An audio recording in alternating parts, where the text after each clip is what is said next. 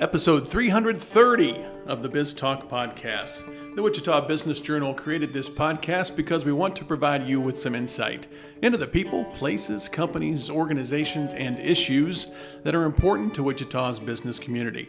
I'm editor Kirk Seminoff.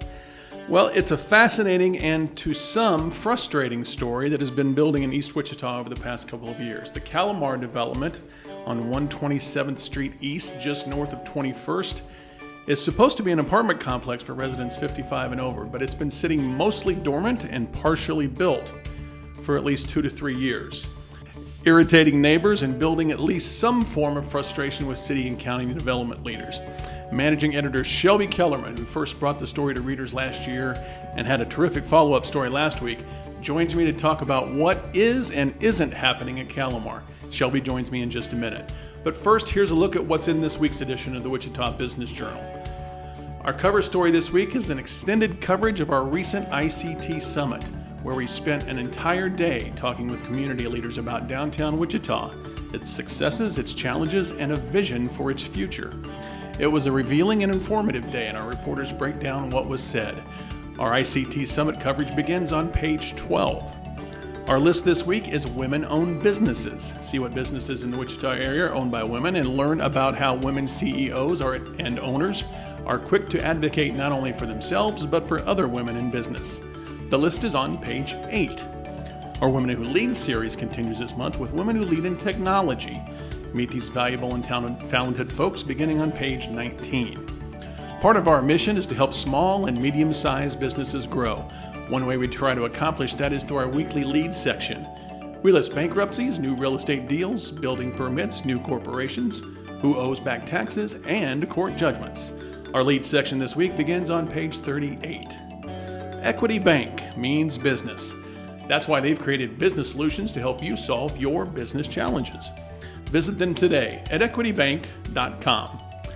Shelby Kellerman joins me, and besides being a managing editor extraordinaire, she's also our development beat writer for the community in the city, our healthcare beat writer, and it turns out she's our unfinished senior living complex beat writer. Shelby, thanks for joining me. How are you? Uh, I'm doing fine. thanks for having me.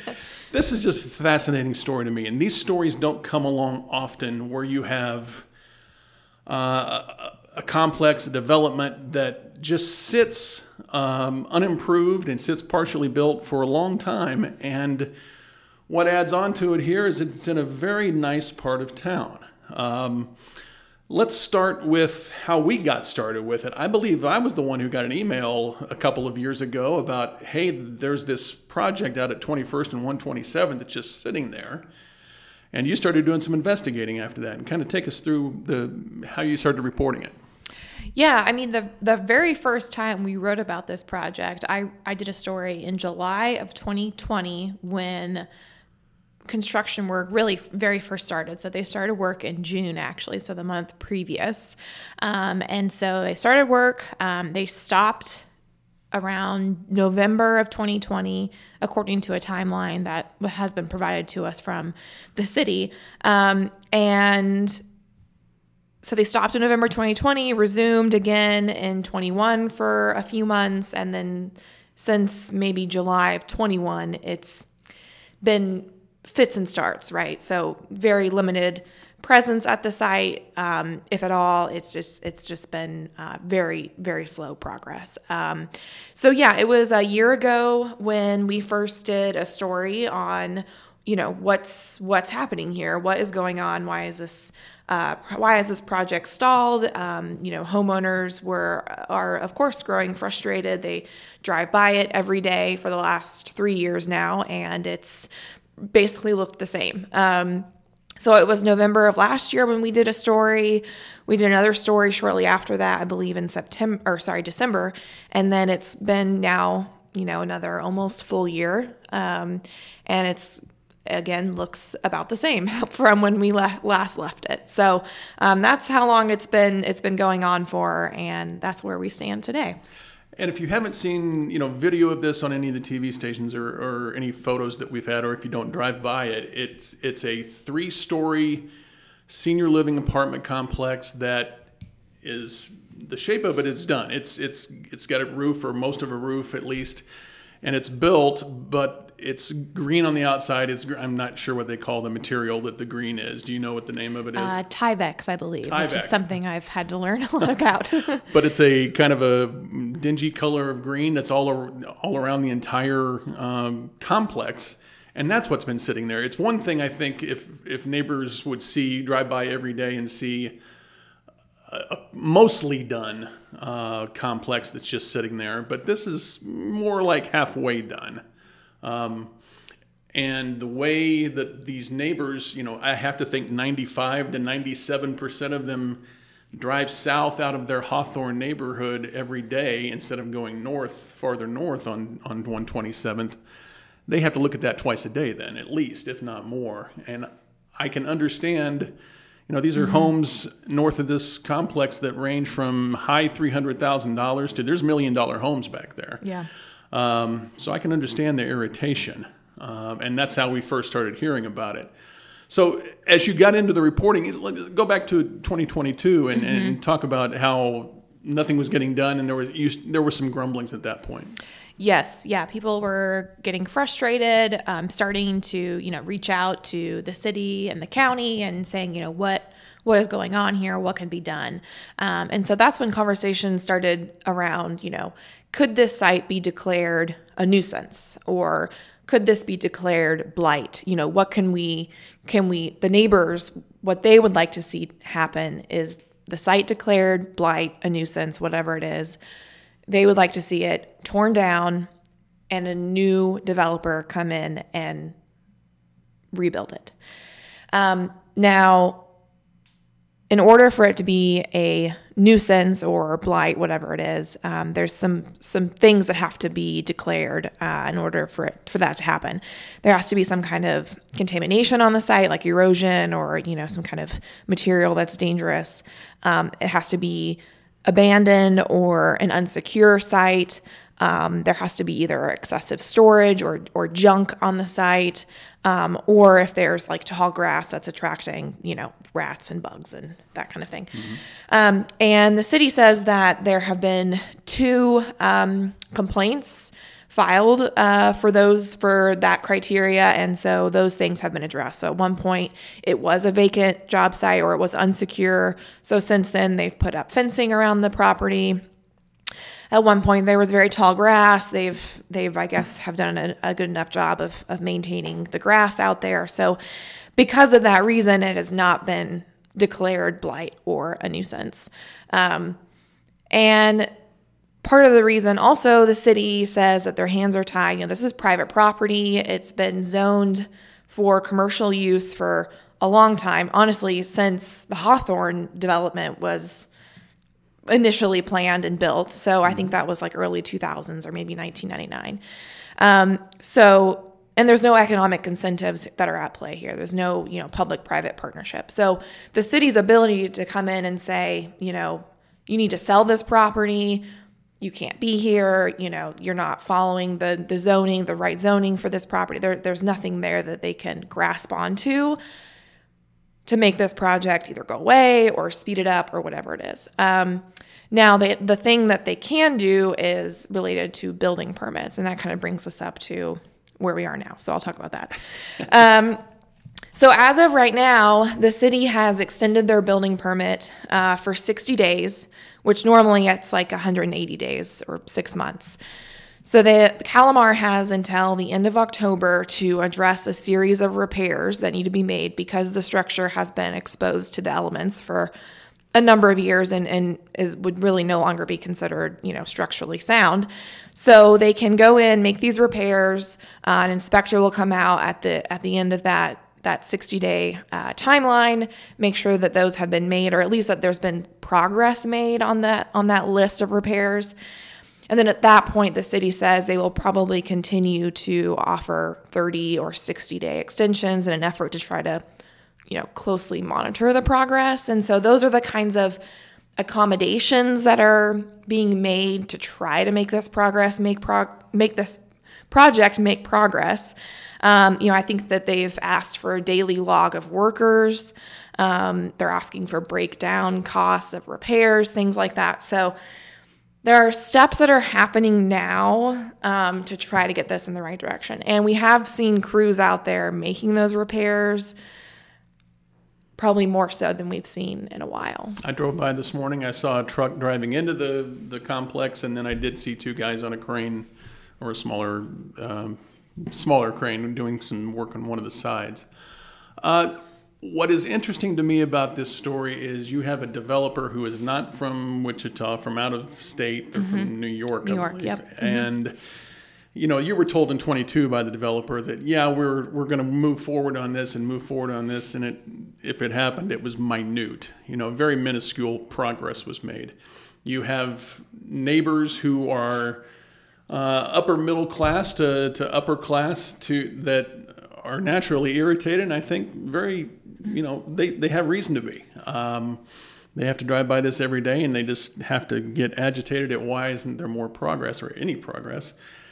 But there's also a third part of this, and then this is the city county uh, leaders who have to kind of play it in the middle. I don't I, I don't want to say they I don't think they would say that their hands are tied here, but I think they they as you have pointed out, they have not been over backwards, but they've done a lot to help Calamar along in the permitting process without absolutely closing them down and saying you need to start over with the permitting process and all that. Um, what is your view, having talked with with Chris Labrum from MABCD about this recently? Uh, he seemed like you know he he, had, he was in the middle and he he was expressing some frustration himself yeah, it's it's like you said, it's just a very fascinating story, and it it brings up a lot of questions, right, about the lines between private business and government, and where those two things can cross. As I said, it's private property. You know, they can't come in and say you have to sell this property. They they own the land, um, and so um, you know they're. At a certain point, the city, the MABCD feels like if they go too far with putting down some kind of guideline or you know denying a building permit you know there's a risk of, of going to court over this at, at a certain point and that risk is very real from what i've gathered. Um, and so their their feeling is the best solution to this right now is just to have calamar finish the project. That's that's you know the quickest the easiest solution for everybody in their eyes. Um, and so um, but yeah again it's and and also the ability to you know bring get subcontractors and workers out on that site you know um, is Wichita welcoming to private developers from out of state? You know, it brings it brings up a lot of those kinds of questions. Um, and so that's the balance here that we're looking at and so it just and it's playing out with this with this project mm-hmm. uh, there was a, a district advi- advisory board meeting that's that's wichita city of wichita not the county for district 2 which is becky tuttle's district which this development is in that was you you mentioned that meeting uh, it was a little bit heated got a little bit heated a little yeah uh, and I think that what you heard from Becky Tuttle in talking with her one on one in an interview was that I get it, but there is only so much we can do because of permits and laws and things like that. You have to take it slowly. Um, what what's her view, and what does she want to see happen? Yeah, I mean, a lot of the the residents who showed up at that meeting, you know, expressed that they don't feel like there's anybody who's really advocating for them. Um, they're, like I said, just frustrated that this has dragged on for so long, and they just aren't. They don't like the answers that they're that they're getting right now. Um, but um, yes, Becky Tuttle, you know, told me their frustrations are not lost on her. You know, she she hears it, she understands it. Um, but you know, the best they can do is monitor the situation really closely. And again, the the best solution she says is just to have them come in and bring it back into production and continue the work that that they've started. It's one thing when you quote what somebody says and you put it into a newspaper or online, you see the words, but you hear what they say. Do do the three parties, city, county, that's one one party, mm-hmm. uh, irritated neighbors, second party, and the developer itself. Uh, is there a reason for optimism? That it's going to get done this time when a year ago you reported the same thing and it, and it didn't get done? I will say that um, I have talked to different people at Calamar um, and their messaging has, I think, changed a little bit. I mean, they've always recognized that there were issues, but they were owning the fact a little bit more that yeah, we've you know we realize that we haven't been a very good neighbor. Um, and so I think they are more so aware of that now. I do know there was a meeting held um, Wednesday evening uh, that the residents called in Calamar and they uh, showed up and were answering questions. So, you know, there's, it seems like there is circumstances for there to be a resolution this time. And at least there is some, we know of some monitoring, and the city and the, the MABCD has been more open, I think, about what the process looks like now than, um, not that they weren't ever, but um, they've been very transparent, I think, more so now than they have been about, okay, these are the steps we're taking.